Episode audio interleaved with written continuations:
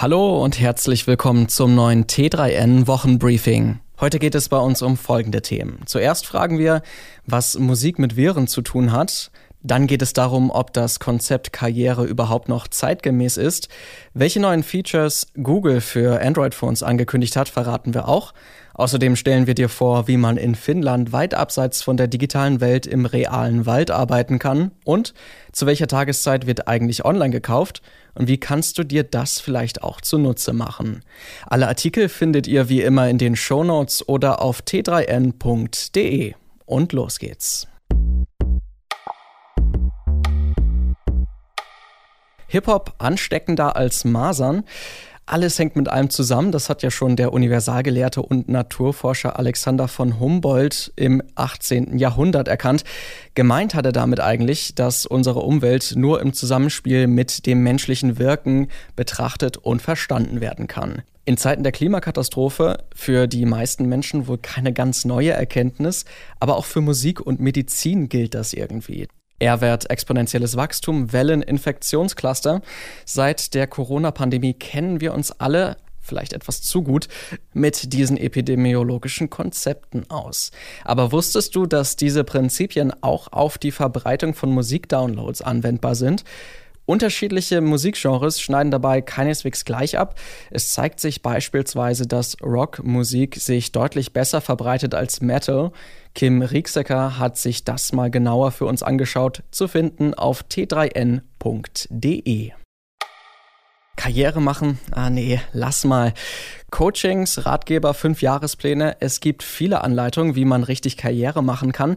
Auch auf t3n.de veröffentlichen wir ja regelmäßig Texte und Tipps zu dem Thema. Aber was ist eigentlich mit den Menschen, die gar keine Lust auf so eine Karriere haben?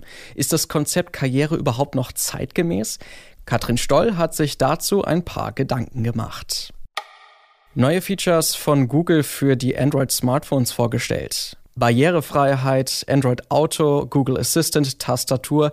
Google backt diesen Herbst nun wirklich keine kleinen Brötchen und verpasst seinem Android-Betriebssystem richtig viele neue Features. Die vielleicht kurioseste Neuerung ist dabei die Kopfhochfunktion, die NutzerInnen anhalten soll, während des Gehens nicht zu viel auf das Smartphone zu schauen. Naja, das passiert ja öfter mal im Straßenverkehr und ist da auch ein ziemlich großes Risiko. Was sich nun genau ändert und ab wann die Updates zur Verfügung stehen, erfährst du auf t3n.de. Apropos Smartphone, die EU-Kommission hat diese Woche übrigens einen Gesetzesvorschlag auf den Weg gebracht, der USB-C als Ladestandard etablieren soll. Das alte Kabel vom Nokia 3210, das man ja vielleicht irgendwann nochmal gebrauchen könnte, das darf dann aber wirklich endgültig in Rente. Kein Strom, keine Toilette, aber Elche. In Finnland kann man genau das mitten im Wald finden, wenn man dort zur Arbeit hingeht. Arbeiten an der frischen Luft, umgeben von Bäumen und Fahnen, Vogelgezwitscher im Hintergrund und plötzlich läuft dann auch noch ein Elch durch das Büro. Also was? Im finnischen Lati ist genau das ein halbwegs realistisches Szenario.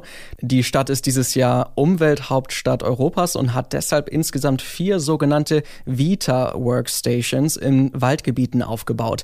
Da gibt es Platz für den Laptop, für ein Getränk, das Smart Smartphone und eine Tasche. Strom ist aber nicht. Dafür gibt es eine grandiose Aussicht für die Arbeit. Alle Details zu diesem ungewöhnlichen Projekt liest du auf t3n.de. Und zum Schluss noch unser Praxistipp der Woche, nämlich zu den Uhrzeiten, an denen am meisten eingekauft wird online. Schön aufs Sofa flezen und einen digitalen Einkaufsbummel machen.